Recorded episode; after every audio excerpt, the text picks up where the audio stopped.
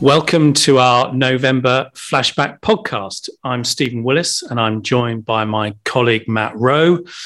In this podcast, we will be looking back over the month of November and picking out stories or events that have grabbed our attention and which may be of interest to you. Matt, do you want to start with where we are with inflation? Because it seems to be grabbing a lot of headlines at the moment, not only here in the UK, but also overseas.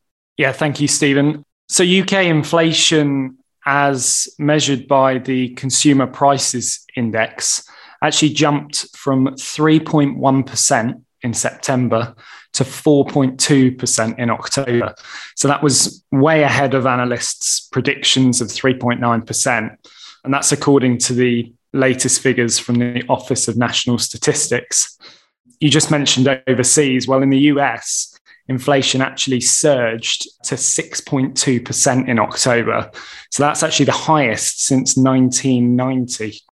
Uh, now, according to the ONS, the latest spike was actually driven by a rise in energy costs, secondhand cars, as well as restaurants and hotels charging more. Also, we've seen, of course, those increasing prices at the pumps.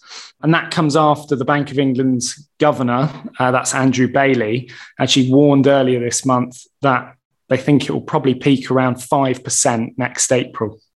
So, Matt, is this a longer term problem, not only here in the UK, but also uh, overseas as well?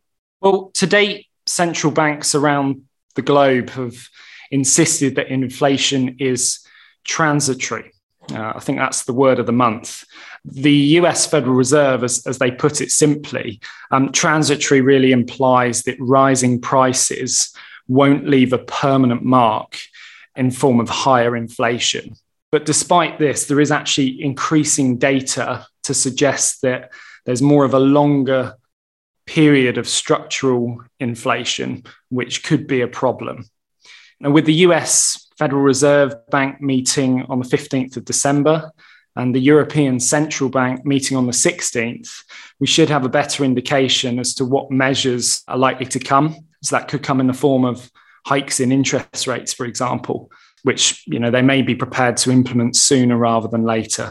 So, if central banks have got it wrong, I would su- suggest there's going to be a credibility issue here with the financial markets, which moving forward isn't a good thing. Yeah, well, if anybody caught Jerome Powell's testimony that he did uh, last week before Congress, he did do actually a little bit of backpedaling with the US senators, explaining that the risk of persistent higher inflation has clearly risen and inflationary pressures are likely to linger well into next year. And interestingly, he also told them that they're going to stop using the term transitory to avoid confusion. So, turning now to the government's social care reforms, which it recently reported on, there is widespread concern amongst commentators over the government's plans to exclude both the financial help people get to cover their care and their living costs, for example, rent, food, and utility bills, from the new cap on costs of £86,000, which also applies equally to those in a care home as well as those living in their own home. Matt, this appears it will hit the poorest savers the hardest. Yeah, it certainly appears so. I mean, the UK government has proposed a national notional charge for room and board or daily living costs of £200 a week. And now this is bad news for those people who want a higher level of care because the local authority will effectively assess how much care you need. And only this need spending will count towards the cap. So, for example, with agreement, if an individual is paying, say, £700 per week to a care home, £200 of that will be deemed daily living costs, and the remaining £500 is care needs. So, it's only actually that £500 per week which will count towards the £86,000 cap. So, if you decided to pay for additional care to make your life less difficult, such as you know, maybe longer visits in your home or amenities in your care home room, none of that will actually count towards the cap.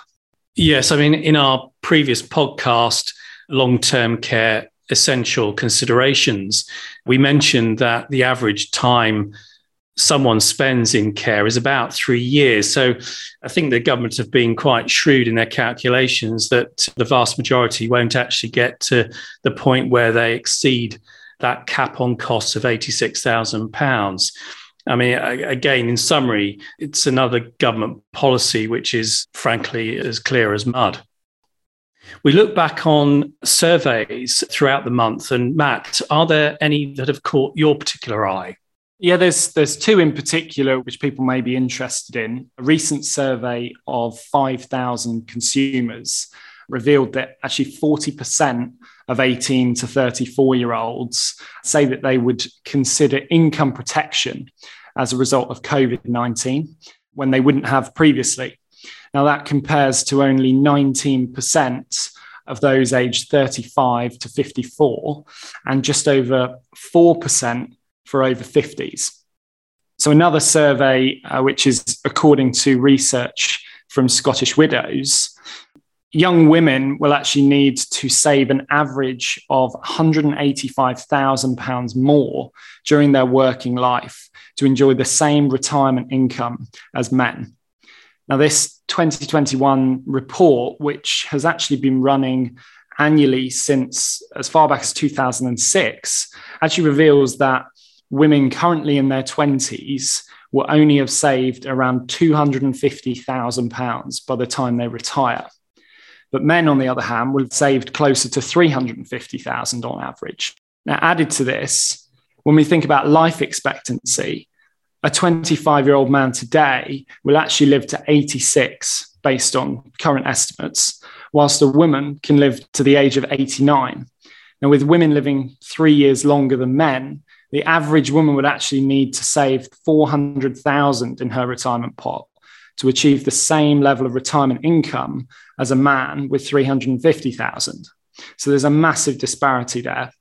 Now, with longer living comes a greater need for care in old age. Estimates suggest women spend on average of 460 days in care homes, whilst men spend just 100. And with the average cost of care being £679 per week, that means women can expect to spend £35,000 more than men. Now, overall, this means that women need to save an extra 185,000 to achieve the same retirement lifestyle as a man. So this would require extra savings of two and a half thousand pounds a year, or if you were to put that in monthly terms, 210 pounds a month. So from their mid 20s until the day they retire. Now, this year's report also revealed that the same proportion of men and women are now saving enough for a comfortable retirement 61% for the first time on record. That's encouraging news, Matt, certainly on the provision of contributing more towards retirement. Some good news items I picked up on. The first is it's good to see the government has launched a new plan to help businesses double UK exports and sell their world class products around the globe. They've introduced a 12 point export strategy entitled Made in the UK, Sold to the World, which has been published by the Department for International Trade and is intended to help UK businesses reap the benefits from the various free trade deals. This includes an export support service with exporting advice and the launch of a new UK trade show program tailored to help businesses, particularly those businesses outside of London and the Southeast, and to attend and promote their products around the world. My second good news item is a study of 3,000 adults has found that financial advice is intrinsically linked to improved mental health. According to research conducted by HSBC's insurance business, nearly three quarters of UK adults who have sought regulated advice or financial advice are more likely to have average or above average mental health.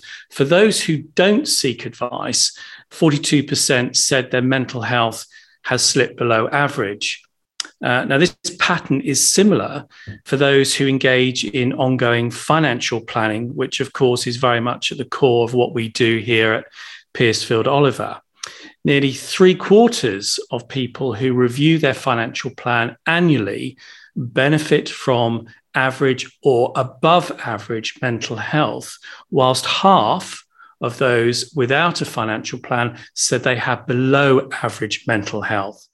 Needless to say, Matt and I completely agree with these findings. It's no surprise to us, certainly from the, the feedback that we get from our clients when we review, certainly from a financial planning perspective.